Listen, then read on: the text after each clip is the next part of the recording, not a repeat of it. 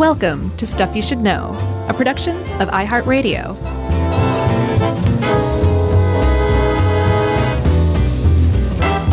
Hey, and welcome to the podcast. I'm Josh Clark, and there's Charles W. Chuck Bryant. And Jerry Jerome Rowland is here with us somehow, some way. And this is stuff you should know. Transcendentalism. Man, were you into transcendentalism when you were a teenager? Seems about Of course I was. Yeah. In in college, mainly uh, as an English major, is when I kind of got into it. Okay. I discovered these guys at age like 14 Nice. and was super into them for a while. Couldn't make heads or tails of a lot of the stuff they were talking about, but I just Yeah. something about it just hit me just right. So I think I caught like the the ethos of it, but not necessarily the intellectual aspect of it. But I was into them big time. They actually um, led me away from church. Oh, Yeah. Well, that's good. I met the trans I met the transcendentalists, and that was it for me in church. I started going to to the woods on Sunday mornings instead. Yeah, I mean, this is one that hits home for me because, as everyone knows, I love being in the woods and I love camping and I love my camp. Um, by the way, we got a bear. Did I send you the picture? No. You got a have a- bear? Do you have one like chained up at your campground or something? No, I have a, a trail cam set up, which is a, a motion activated camera that you just strap to a tree, and hunters use them a lot and stuff.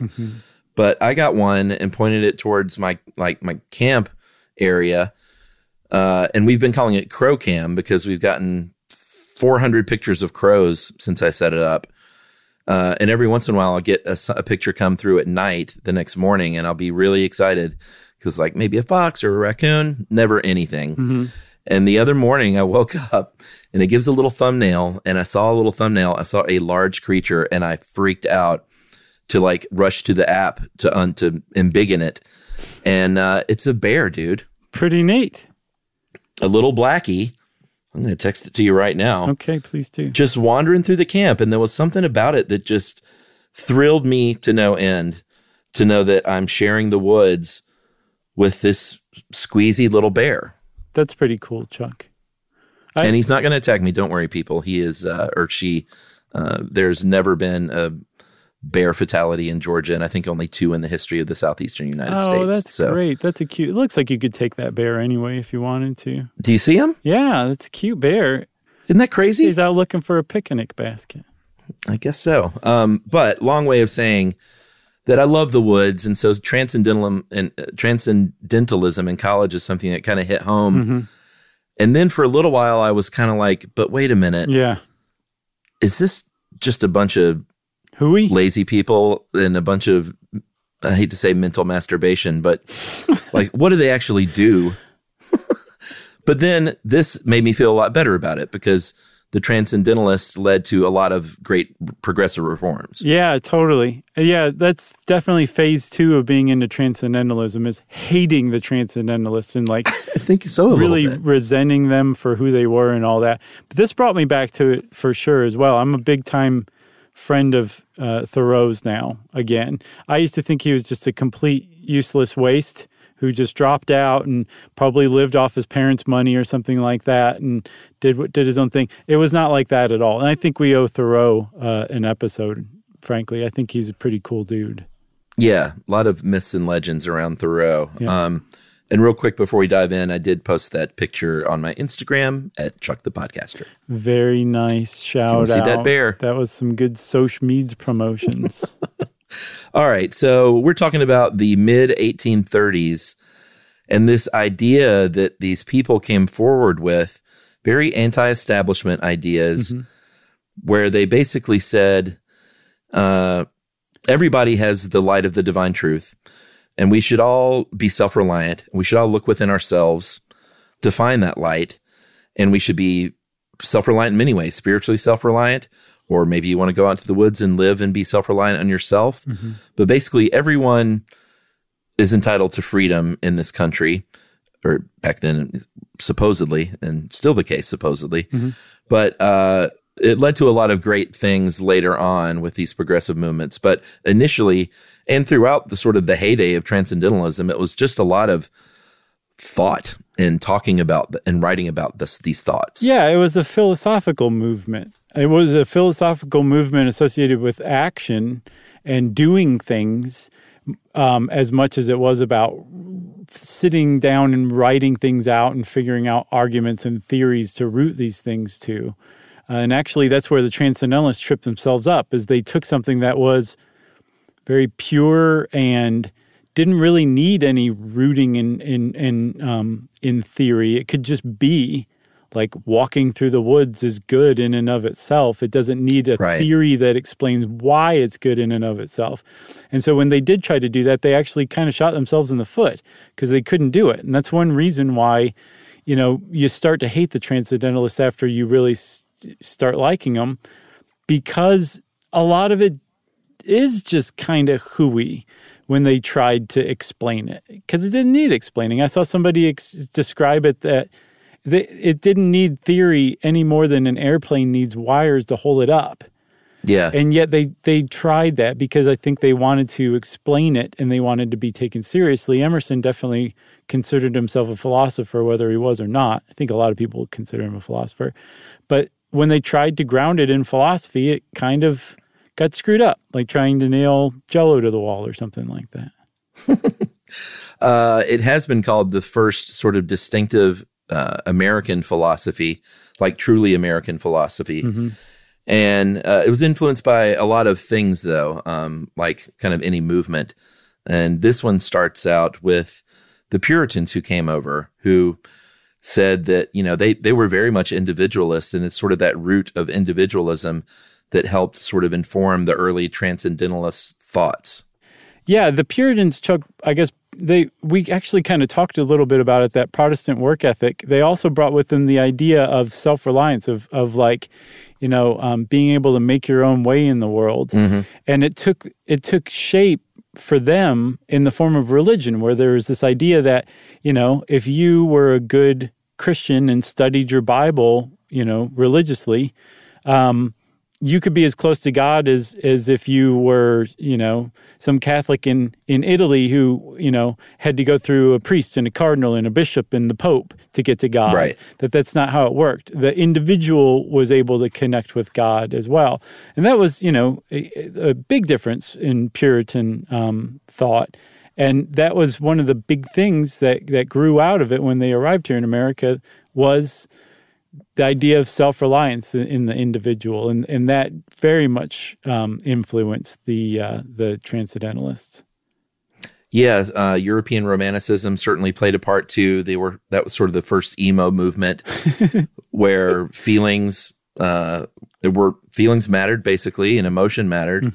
Uh, it wasn't all about reason and order like it was in the Enlightenment, and things really took a turn after the Paris Peace Treaty of 1815, because previous to that, during the American Revolution and uh, the War of 1812, the Napoleonic Wars, you couldn't really go to America, or I'm sorry, Americans really couldn't go to Europe and didn't even have a lot of great access to the literature of Europe.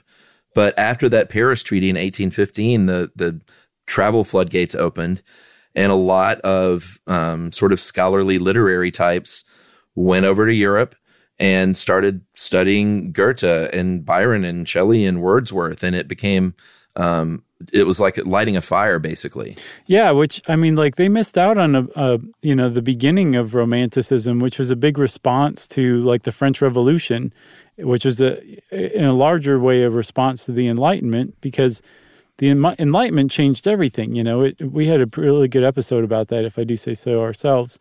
Yeah, Um, good one. but it it placed an emphasis on reason and rationality and facts.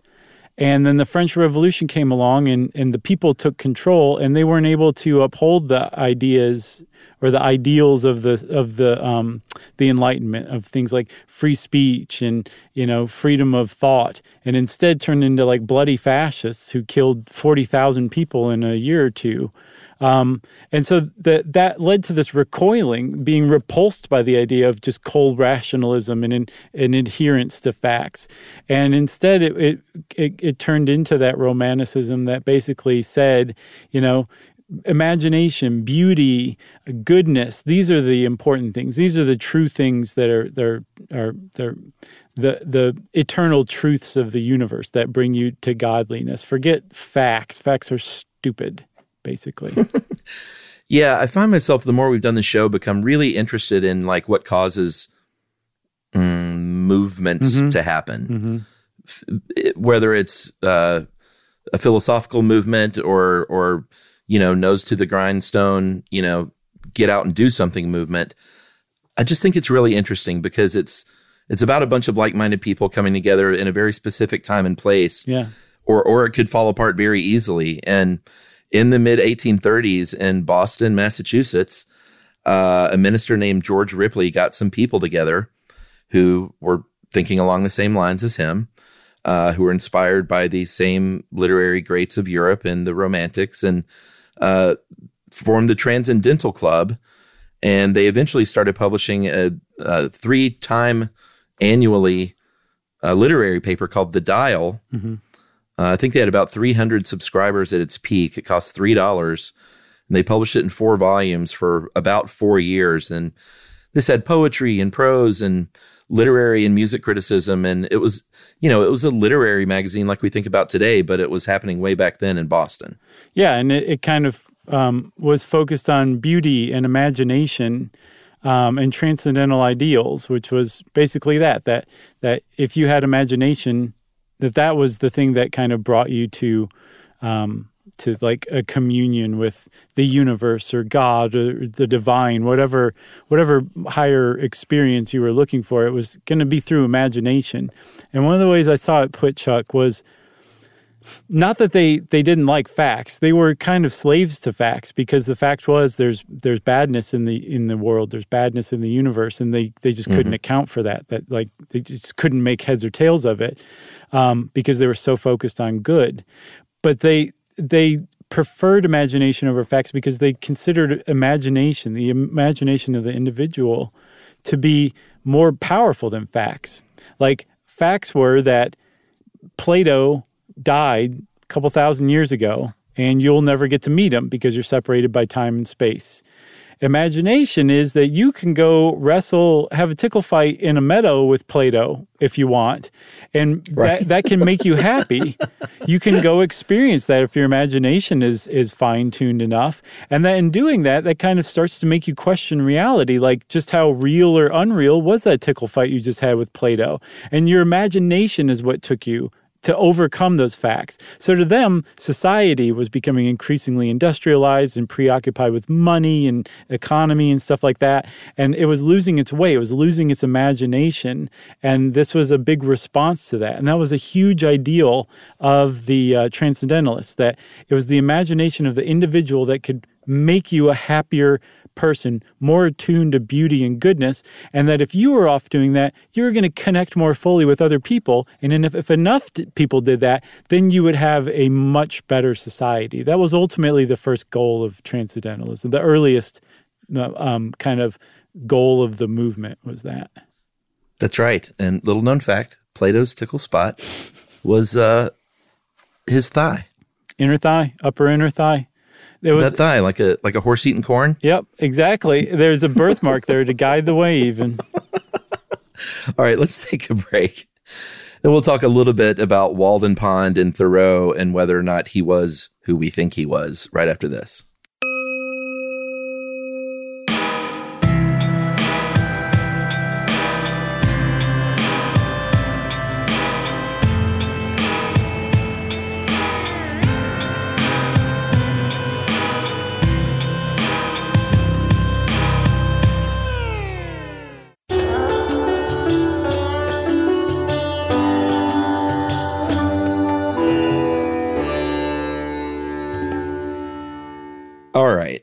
Henry David Thoreau, Weirdo, One of the- recluse, one of the all stars of the transcendentalist movement. chin beard enthusiast. He's uh he was a chin beater. he was one of these guys. He went to Wal- uh, to Walden to live deliberately. He went to the woods to live deliberately, as he said, in 1845, and built a cottage on Walden Pond near Concord, Mass, for a couple of years. And this is one of those where if you have someone who doesn't like Thoreau, they will be very quick to point out a lot of things, A like lot. you know, he was only a half a mile from the main road and he went into town all the time and he was less than two miles from his main house. Mm-hmm. and he ate dinner at Emerson's all the time. And his mother and his sister would bring him baked goods and donuts every weekend. Nice. And those are all true things. So I, I think it bears saying that over the years, the idea that Thoreau was this Luddite who just went to live completely by his own resources, all alone in the woods, like the great History Channel uh, survival competition show. uh, and that is not true. And I don't think he ever purported that to be true. He wrote about the interesting aspects of being out there alone in his thoughts in his books. And I think people got that confused and just said, oh, well, that's all he did out there. And he never saw people. He had parties and there were people everywhere. He walked into town just about every day. Yeah. That wasn't the whole point of it all was that he was going to go be self-reliant and as a survivalist or antisocial. He wasn't like turning his back on society. No, and he liked some technologies too. Yeah. So Thoreau is misunderstood, and I think not because of his own hand in writings. I think because people have romanticized this idea of this like hermit, basically, and this is not the case. Yeah, no, I mean, he, the facts are this: he did build himself a one-room house on some of Emerson's property, right alongside on the shores of Walden Pond. Yeah. Um, he spent his time writing, um, reading everything from the the Greek uh, philosophers to um, religious texts, whatever he could get his hands on. Um, and then more than anything, walking in the woods, like spending his time out in nature, um, and just enjoying it on its face, like finding the beauty in nature and seeing it absolutely everywhere, and letting it like increase the his spirit and and lift his spirits and that that's all he wanted to do in life. And then when he needed money he would go work as a surveyor or maybe make some pencils in his family's pencil factory. Apparently they made the finest in the country at the time. Um, and then he would make that money and then go back and go go live by doing what he wanted to do. It wasn't necessarily to tell people how to live. That's how he wanted to live and he went and did it. And however you feel about Thoreau, man, I mean, like, just the fact that he did that, how many people do that, you know, and do it not because the, the CIA's after them or the government's listening in on their affairs or trying to keep them off of the pasture land. This guy did it for his own purposes. He wanted to like go live a life that he found fulfilling like that. And, and he went and did it. And it's hats off to anybody who does that. Yeah, and if you're, I don't know, if you're maybe a little bit younger uh, as a listener, and you think, well, that didn't sound that radical, and there are plenty of people who do that kind of thing today. It's true, mm-hmm. but that's not how it worked in 1845. Like, if you were a grown, able-bodied man, you like you were expected to have a job, yeah. and contribute to society and work. You didn't spend time reading and writing and taking walks in the woods for pleasure. It just that's just not how things were back then. So it was a very radical thing back then to do. Um, it was also very radical to say, you know what? I don't want to pay my taxes because uh, you enslave people here in the United States, and we're in a very uh, awful war against Mexico. And so, you know what? I'm not going to fund this stuff anymore with my what little money I make. So you can stick that in your pipe and smoke it, U.S. government. Mm-hmm. They came after him. They arrested him. He spent a night in jail. Someone paid off his debt. He Do was, you know who that was? No, he still didn't. He never knew. It okay. was a rel- an anonymous relative, and he was not very happy about that at all.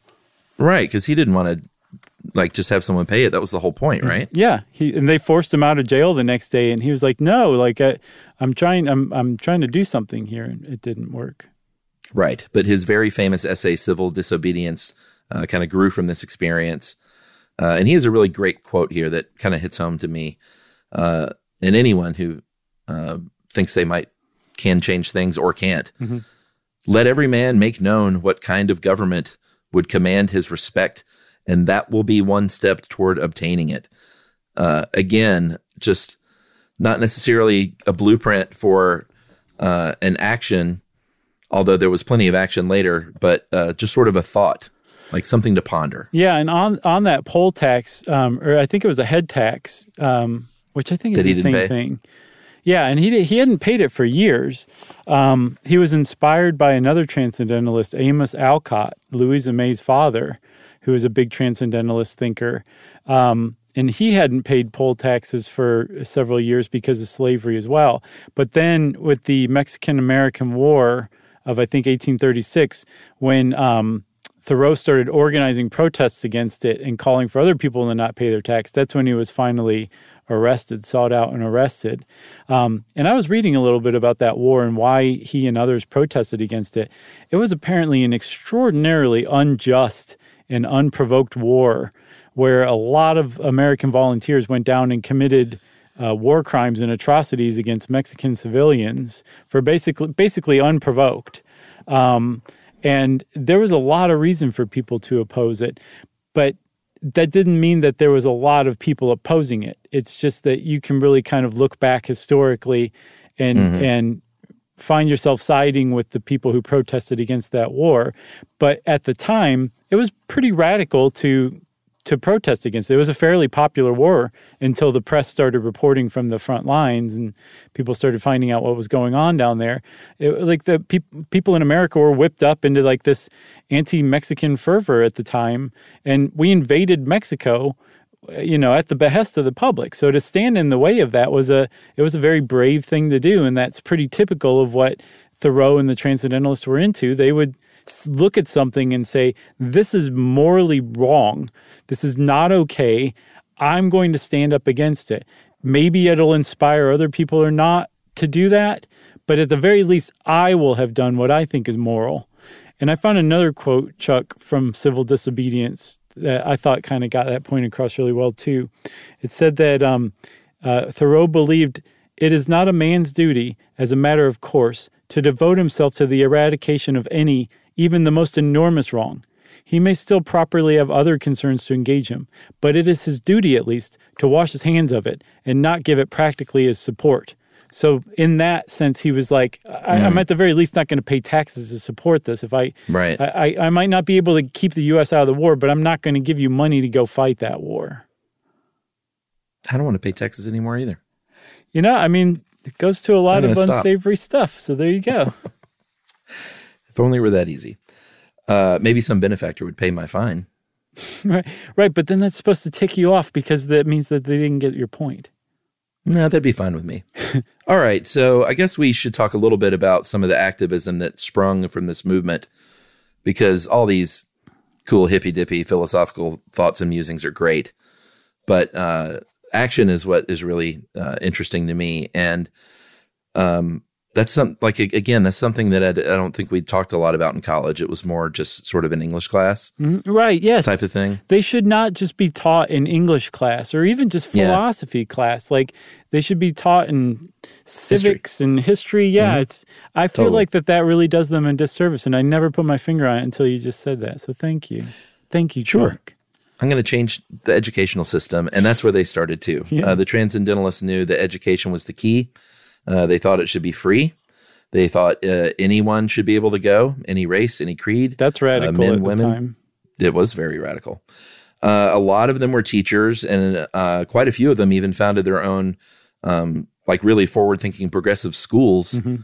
I think, including Peabody and Thoreau and Bronson Alcott. Yeah, um, I think that was Amos, good old Amos Alcott. Louisa. Oh, was that father. his first name or something? Yeah, I think Bronson. That was his nickname because he was so tough.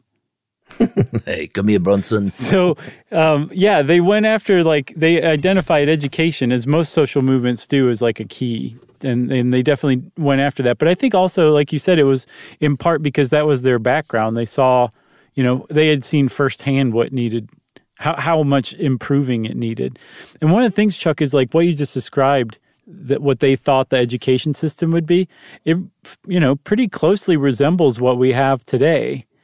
And when you see this stuff and you just take for granted what the transcendentalists were for, it really gets across like how successful they were over the course of a couple centuries, because these were the first people who were agitating for this stuff in America. Yeah. You know, they were the first ones to, to kind of wake up and say, wait, wait, wait, a lot of this stuff is going wrong. This could be better this way. This could be better that way. And they ultimately, far past the times when they died, were successful in that. I think that's a great time for a break. You set us up nicely. Thank you. Thank you. All right, we'll talk about more activism right after this.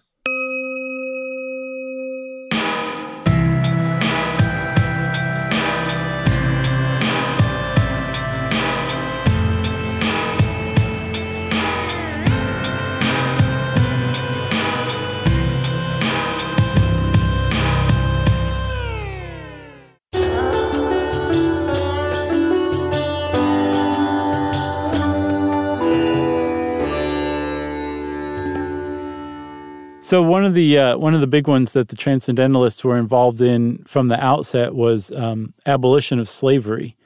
They were fervent uh, anti-slave activists, and not just like writing lectures and sermons and letters and um, you know speaking out against slavery. And again, this is the 1830s, maybe the 1840s. This is not like there were a lot of people who were still totally cool with slavery in the United States at the time. Yeah. These were some of the first people speaking out about it. But these people also put their money where their mouths were in a lot of ways, including Thoreau, who was, if if you were ho hum about Thoreau before, um, was a, personally a conductor on the Underground Railroad. That's right. He got in there, got his hands dirty. Uh, a lot of the anti-enslavement movement were women uh, of the transcendentalist movement. Um, one of the rock stars of the transcendentalist movement was a woman named Margaret Fuller, Yeah. Who um, she was never apparently super comfortable being sort of tagged as a transcendentalist. She hung out in that crowd, but she was not religious. She was, uh, by all accounts, probably agnostic, maybe even atheist. Sort of danced on the fringes of the Unitarian Church, but um, religion it, it was not a part of her sort of mindset. So that's where she kind of differed some in transcend uh, from the standard transcendentalist. Uh, but she was a for a little while. I think for two of the three years, she was the editor. Uh, two of the four years of the Dial. Uh, big friend of Emerson. Um, she wrote a book in 1845 called "Woman in the 19th Century," and it was really one of the first sort of proto-feminist tomes. And um, she was way ahead of her time. She went to women's prisons to interview them. She was a literary critic and an editor and a writer and advocated for women to have not just jobs, but like any job. She was like, go out and be a ship captain if you want to. Um, really, really forward thinking woman was Margaret Fuller. Yeah, she started, I think, at age 29, the these things called the Conversations, which was a series of discussions and talks that were super feminist, which was again really radical at the time because we're talking the 1830s. And um, she, she like Thoreau, she actually died young. She died at age 40. And so we remember Margaret Fuller. Did you see how she died? Yes, it was astounding. So Margaret Fuller went to Italy to become part of the Italian Revolution, right? Yeah. This is how she spent her last couple of years. The revolution fell; uh, it wasn't successful, um, but she fell in love with a younger revolutionary, had a child, and they sailed back to America, right? And then Yes. Fire Well, Island almost. struck. Almost all the way back to America. They had a shipwreck, I think about 50 yards from shore. Oh my god! and died. Yeah. Um, some people weren't even like, apparently the rescue attempt, even though they were so close to shore, was just um, not strong. I don't know why. Uh, I'd like to look a little bit more into it, but apparently Thoreau grabbed Emerson and they were like, let's, you know, I don't know how much longer it was after the shipwreck, but let's go try and find her at least body. And uh, I'm not sure if they ever recovered her, but very tragic death. did. Yeah, she, her, her son, and her husband all drowned. Um, I know, and and again, she was age forty, so you. Th- it's pretty astounding and remarkable that we remember her because her productive years were just uh, an eleven year period from age twenty nine to age forty. But it just goes to show you what a powerhouse she was. I mean, she went and fought in the Italian Revolution. That's that's just super ba. Yeah, and it seemed like any job that she had, like she just did great. Like Emerson, when the Dial was founded, he, he that was the first person he thought of. He was like, "Well, I need to go get Fuller on this Yeah, because she's a crack writer and editor." And uh, I think she was supposed to make like two hundred dollars a year doing that, but never got paid a dime. Um, the Dial, like you know, was not a big moneymaker. I don't think they even paid the contributor, so it didn't last that long. Right. But uh, very forward thinking literary magazine, and uh, Margaret Fuller was a big reason why it happened to begin with. yeah. Um, so so obviously feminism and women's suffrage and equal rights for women um, were huge parts of the transcendental movement, as was um, abolition. Um, and I, I I looked to see like how transcendentalism ended, um, and apparently it was a it, it was like a um, It never ended, man. no, it was like a sparkler. Like it burned really bright uh, for a Uh-huh. very short amount of time. So, uh, like the whole transcendental movement lasted maybe to the 1850s. One of the big things that that that took it down was, you know, Margaret Fuller and Henry David Thoreau, two of the really big central figures of the whole thing, died fairly young. Thoreau died of tuberculosis in his early 40s. Um, uh, Emerson remained, but um, again, there was a there was a big problem in like getting across what the transcendentalists were all about because they would get Yeah. tripped up in theory and all that stuff. And then also, I saw that the um, the scientific method started to gain ground around the 1850s, 1860s, and people turned their attention back to logic and reason and the Enlightenment ideals, um, which kind of took them away from that romanticism of the transcendentalists. Yeah, and you know, I think my takeaway from this now restudying it all these years later is like it it's a philosophy that doesn't have to go away completely. And I think No. a lot of people would argue that it's still very robust and in a lot of ways it's just sort of morphed and taken on different forms. But you can have transcendentalist feelings and philosophies and also believe in science. And uh, I don't think those things have to be separated out. So while it did burn bright and die out, I think clearly the the kids of the 1960s and 70s were inspired by these people, uh, and people like you and I and college kids still today that read this stuff for the first time.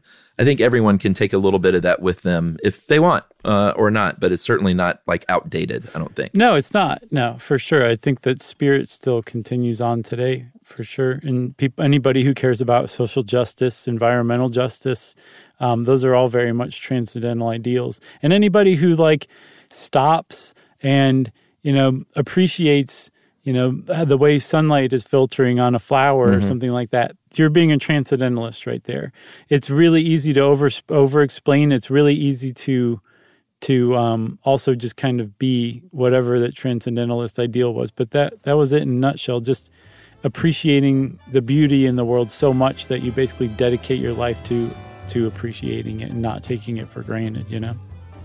Yeah, and every time I go to the family camp and I have that cooler full of beer and my mini bike and my solar power lighting up those beautiful string lights through the woods and I'm burning Kid a Rock. fire. And I got my Bluetooth speaker playing some Fleet Foxes. Mm-hmm. And I'm burning that fire from that firewood that was cut by the nice gentleman who delivers it down there and stacks it for me. Mm-hmm. I really find myself at one with nature. Very nice, Chuck. You're a transcendentalist. Cut and dried. Oh, I like camping.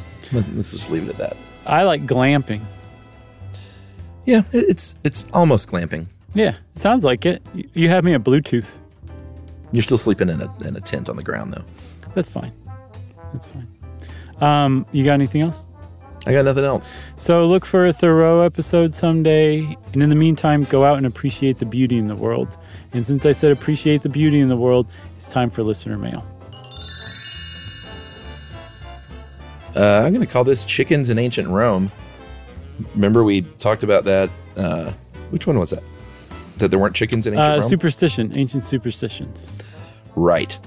So this is, and we heard from a few people about this. People that know a lot more about ancient Rome than we do. and this is from Mike. Uh, yeah, exactly. Mike Trina. Uh, hey guys, my wife Katura is a big fan of your podcast.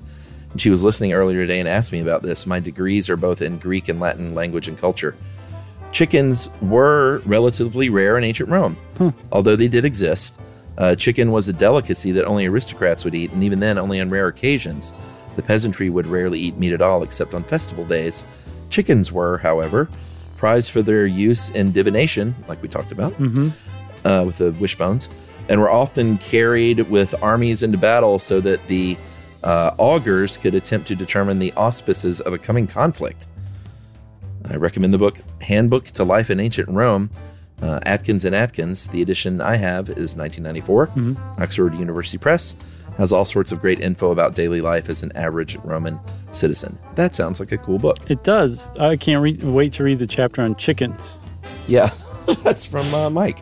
Thanks a lot, Mike. That's exactly what I was hoping to hear, or uh, the kind of thing I was hoping to hear when I asked for your help. So thank you for hearing me. Um, I also blasted you with the ESP plea for request, so maybe that's where you really were prompted to respond. Who knows? I wonder if that's an audiobook. I'd like to listen to that one. Uh, what's it called? Chickens in Rome?